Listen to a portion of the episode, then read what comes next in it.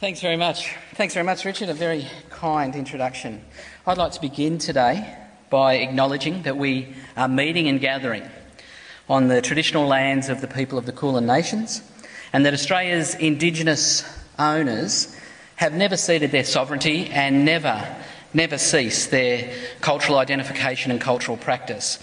And this acknowledgement is important because it's part of healing uh, an unfinished business in Australia, a profound injustice and a continuing one. It's also particularly appropriate at this forum today because it's Indigenous people in Australia and around the world who have and continue to bear the burden, the disproportionate burden of the adverse impacts of the nuclear industry through weapons testing, uranium mining, or nuclear waste dumping on their traditional lands.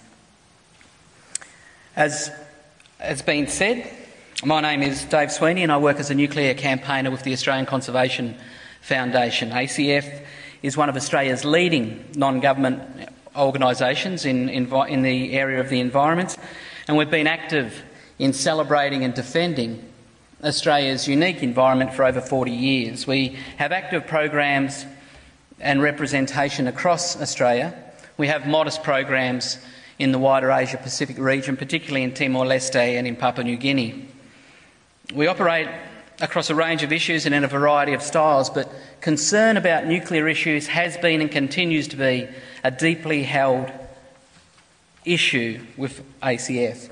Australia's historic involvement with uranium and the nuclear industry has been of a sort that, that reflects the false notion of terra nullius, which is the, the sense of the false notion of empty land, the legal and the ethical fiction that underpin the white settlement of our country.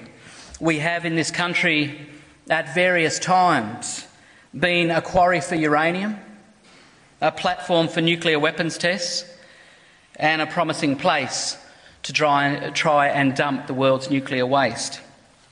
And the nuclear fuel chain begins with uranium and with around 40% of the world's reserves, Australia has plenty of it. The issue of uranium mining remains a controversial and contested one. It is a controversial and contested industry in this country. It is an industry whose social licence to operate remains uncertain, and an industry where there is a real tension between those who see the dollar signs, those who see the danger signs, and those who believe it might be possible to chart a course between the two. There are currently three operating uranium mines in Australia BHP Billiton's massive Olympic Dam or Roxby mine in South Australia, a smaller mine called Beverley, also in South Australia, and Rio Tinto's Ranger mine in the Kakadu National Park in the Northern Territory. All of these mines are currently in the process of contested expansions. And the two major political parties in Australia, as of April 2007, our two principal political parties now support uranium mining at a federal level. There is bipartisan federal support for uranium mining. In a week ago, a year ago this week, saw the election of the Conservative Barnett government in Western Australia and the removal of a long standing ban on uranium mining in WA, which is a massive state, one third of mainland Australia. There's been a rapid expansion of activity in that area. In Queensland, the state Labor government there is holding firm to its long held position of no uranium mining, although that is under challenge from industry and others.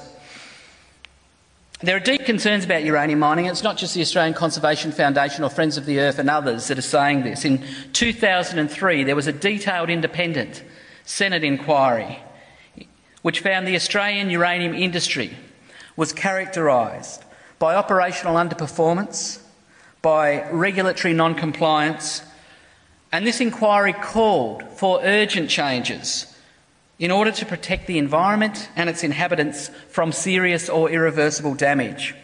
All of the mines in Australia have a history of leaks, spills, breaches, accidents, and incidents, and there are severe and continuing environmental, occupational health and safety, social, cultural problems at these mines, and severe and unresolved issues, particularly with water and waste management.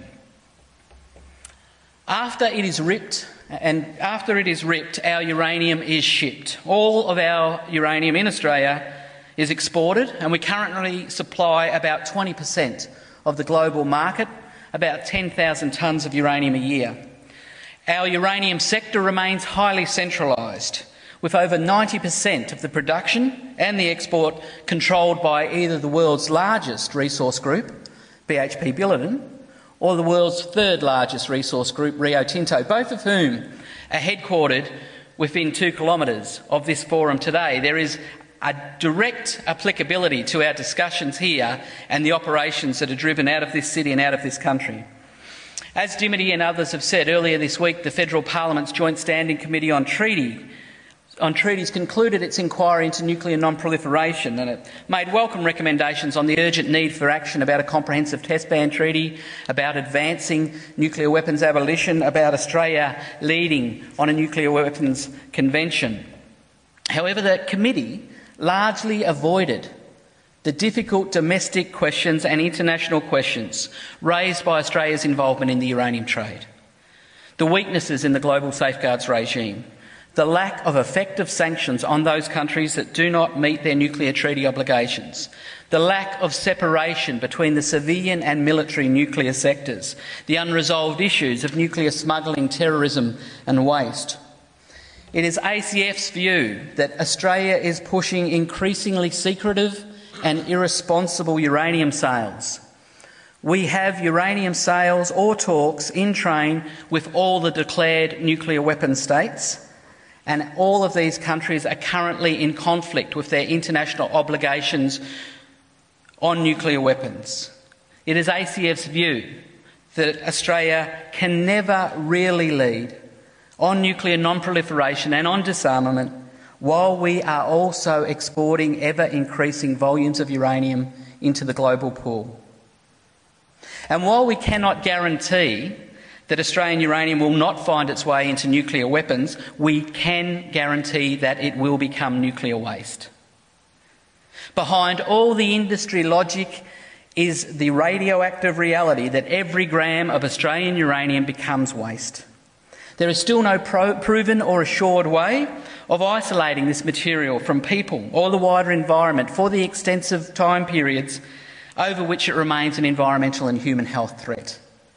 Internationally, despite six decades of industry efforts and politicians' promises, there is still not one high level waste disposal facility operating anywhere in the world, and long running disposal projects in Germany, and most notably recently at Yucca Mountain in Nevada in the USA, are under increased scrutiny or have been halted. Closer to home, our national Labor government appears set on pushing ahead with the discredited plan of the former Howard government to impose a federal radioactive waste dump in the Northern Territory despite strong community and Indigenous opposition. Four areas have been identified as potential sites, with one, a site called Muckaty near Tennant Creek, looking increasingly likely to be selected. In 2007, the then new Rudd government promised to end a decade of division on radioactive waste management and promised to remove and repeal the Commonwealth Radioactive Waste Management Act, an undemocratic piece of legislation that overrides community and government, local, state and territory government opposition to a dump. Labor promised to implement a fair, open and transparent process for dealing with this issue and promised to remove the threat of imposed radioactive waste dumps. Now, this position, as you can imagine, was warmly welcomed by many stakeholders, including the Northern Territory Government, traditional owners, land councils, environment, health, human rights groups, and trade unions. And sadly, to date, this promise has not been given effect. It has not been acted upon. Traditional owners continue to live with the threat of a nuclear dump, and the gap between Labor's promises and Labor's performance is growing.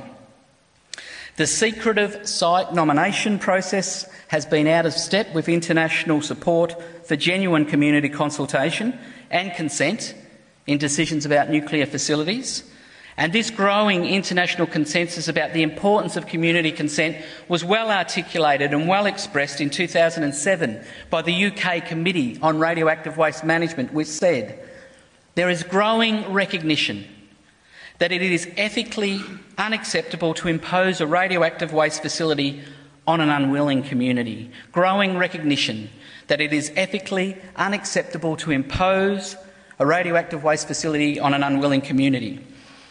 Well, recently, the Federal Minister with carriage of radioactive waste issues in Australia, the extremely pro uranium resource and energy Minister Martin Ferguson, confirmed that he would indeed consult with Aboriginal people about any dump, but that this would happen after he had selected a site.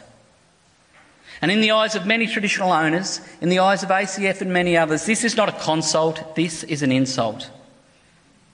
Imposing radioactive waste on Indigenous lands, on the lands of Indigenous people in the 21st century, is not responsible management, it is shameful political expedience.